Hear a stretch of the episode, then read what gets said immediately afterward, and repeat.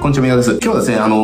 ー、先日、先々日、その前から、えー、続いてるですね、あと、うちの今募集してる、えー、右腕発掘プロジェクトっていうね、あの、いつのセールスライターパートナーさんを、えー、育成発掘するプロジェクトの、えっ、ー、と、募集の一環として、ちょっとこの YouTube でもですね、あと僕のことフォローしてくれてる方に、ちょっとね、このプロジェクトを知っていただきたいなというところで、今日まで、それのね、プロモーション動画をこの YouTube でも、えっ、ー、と、発信させていただいておりますというところですね。で、今日最終日になりますので、まあ、これのプロモーションの告知は今日で一旦終わりになりますけれども、まあ、一応ね、今日の内容もプロモーションの関連する内容ですのでね、あの、そういったことは結構ですよっていう方は、まあ、ここでスキップしていただいて、もし少しでもね、あの、うちのセールスライターパートナーっていうところに興味がある方は、あの、続き見てもらえればいいかなと思います。えっ、ー、と、まあ、今日はね、あの、うちがどんな人とね、あの、一緒に仕事をしていきたいかっていうところを深掘って、えー、話していきたいなと思いますので、えー、よろしくお願いしますというところですね。まあ、ちょっとおさらいですけれども、この右腕発掘プロジェクトっていうのは何なのかっていうと、本当に僕の右腕として、えっと、いろんな事業、いろんなプロモーション、えー、いろんな企画を任せられるパートナーさんを育成するためのプロジェクトです。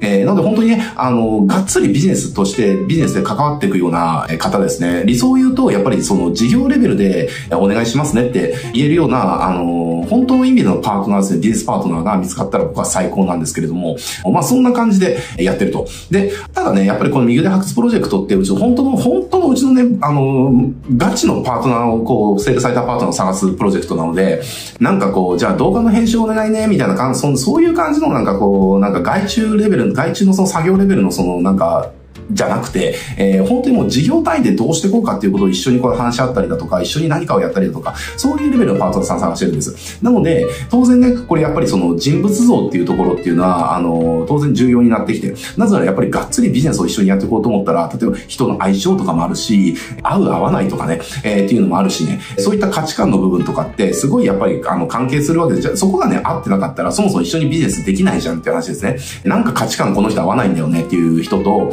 えー、えなんかパートナーシップなんか組めないじゃないですか。えー、だから当然このビギナーハックプロジェクトでもそういった、あの、ありますと、ありますっていうか、あの、どちらかというとやっぱり僕はそっちの側面の方が強いかなっていう。やっぱり僕はね、誰と仕事をするかっていうのは本当にやっぱり重視するタイプの人間で、まあ、例えばじゃあ僕はもう社長っていう立場だから、僕のその上司っていうところはまあなかなかいないわけだけれども、えー、例えばじゃあ部下っていうとこ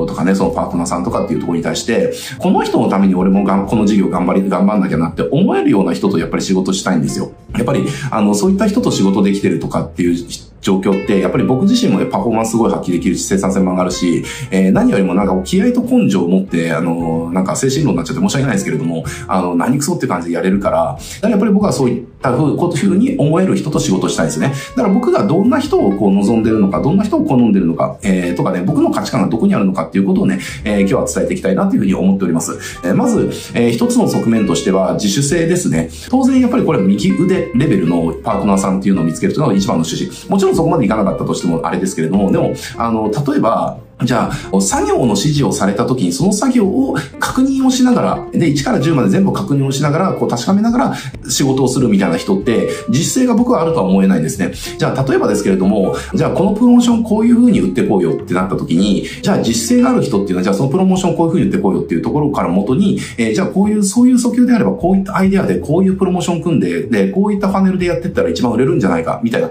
実勢がある、マーケティングをやる人間、セールサイターの、えー、と、えー、っていうのを職業としてる人間にとっての実践ってそういうことだと思うんですね。えー、だそこに対して、えー、これどういうアイデアでやりましょうどういったパネル組みますかとかって、いちいち僕に確認してね、えー、やっていくっていうのは、それって別に作業の人じゃんっていう、作業の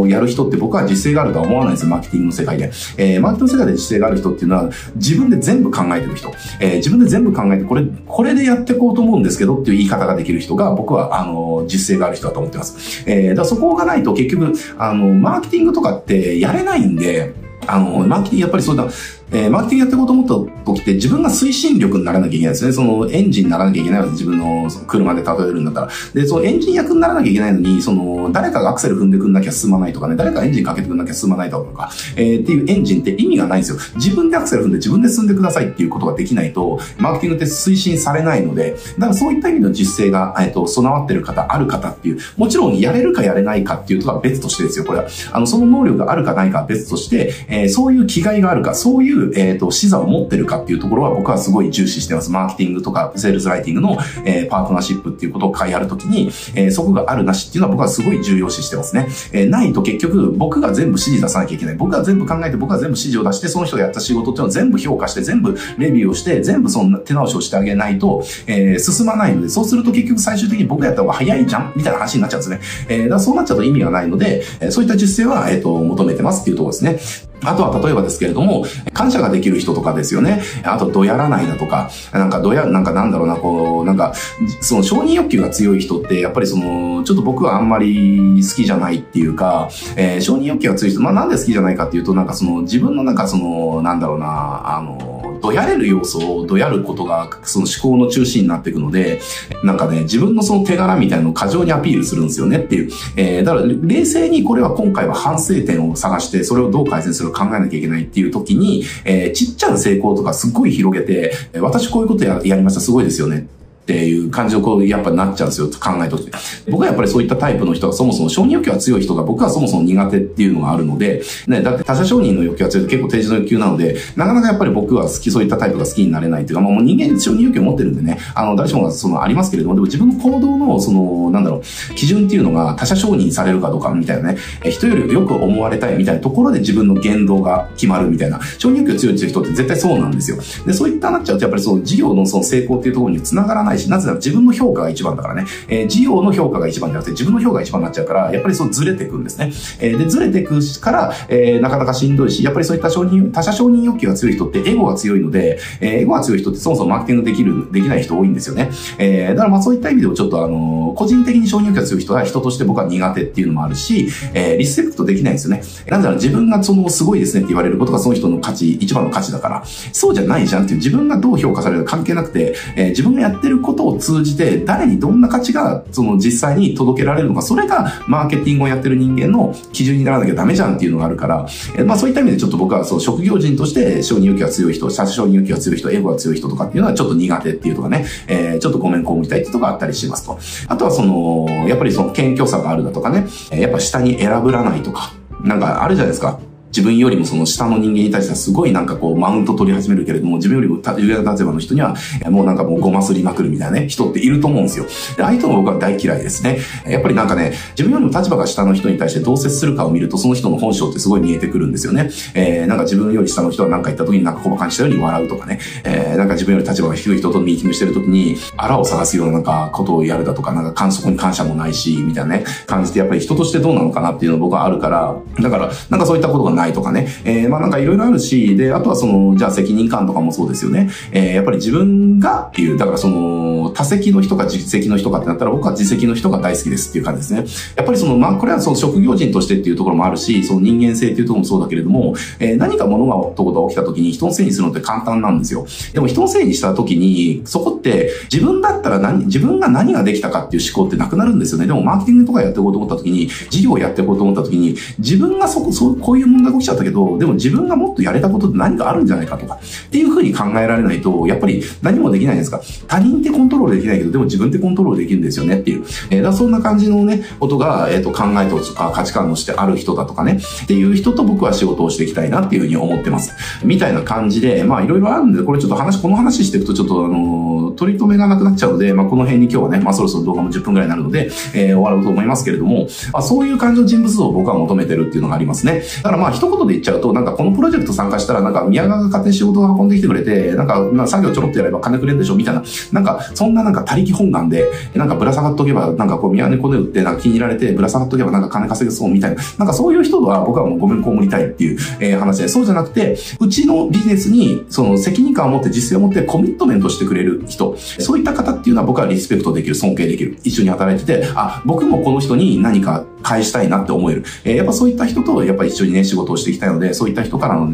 そういった人がこの右腕発掘プロジェクト参加していただいて、将来的にね、うちのパートナーになってくれたら、最高のビジネス一緒にね、作っていけるんじゃないかと思えるし、やっぱりそういった風に思える人と一緒にやって、もしうまくいかなかったとしたら、やっぱ諦めがつくっていうか、えー、まあ、この人と一緒に全力で挑戦してうまくいかなかったら、もうだったらしょうがないよ。だったらもう次頑張ろうよっていう風に思えるけど、でもそう思えない人と一緒にやった時にうまくいかなかったとしたら、まあやっぱなって思っちゃなかったら、そういった結末を僕は迎えたくないっていうのもあったりとかね。あとはやっぱりそういったなんか価値観が合わない人でやってると、やっぱりその生産性も下がるし、パワーも生まれないからね。なんかそういった意味ではやっぱお互いのためにならないっていうところで今日は僕がね、その人に対してどういう価値観を持ってるのかっていうところをね、ちょっと簡単になりましたけど、シェアさせていただきました。えー、なので僕と同じようなかあの価値観を持ってる人に、人の部分とかパートナーシップを結ぶ方とかに対して同じような価値観を持ってる方っていうのは、えー、僕と多分その相性が合うと思いますので、えー、ぜひね、一緒にビジネスをしていけたら、えー、一緒にその、うちのね、えー、事業を手伝ってもらえるっていうところにコミットメントしてくれてくれたら嬉しいですっていうところでね、今日終わっていきたいなと思っております。このミグデ発掘プロジェクト、えっ、ー、と、募集期は今日までになってて、ちょっとこの動画を撮影してる段階で今日の募集状況がどうなってるのか、残席がどうなってるのかってちょっとわからないんですけれども、詳細のね、リンクは概要欄に貼っております。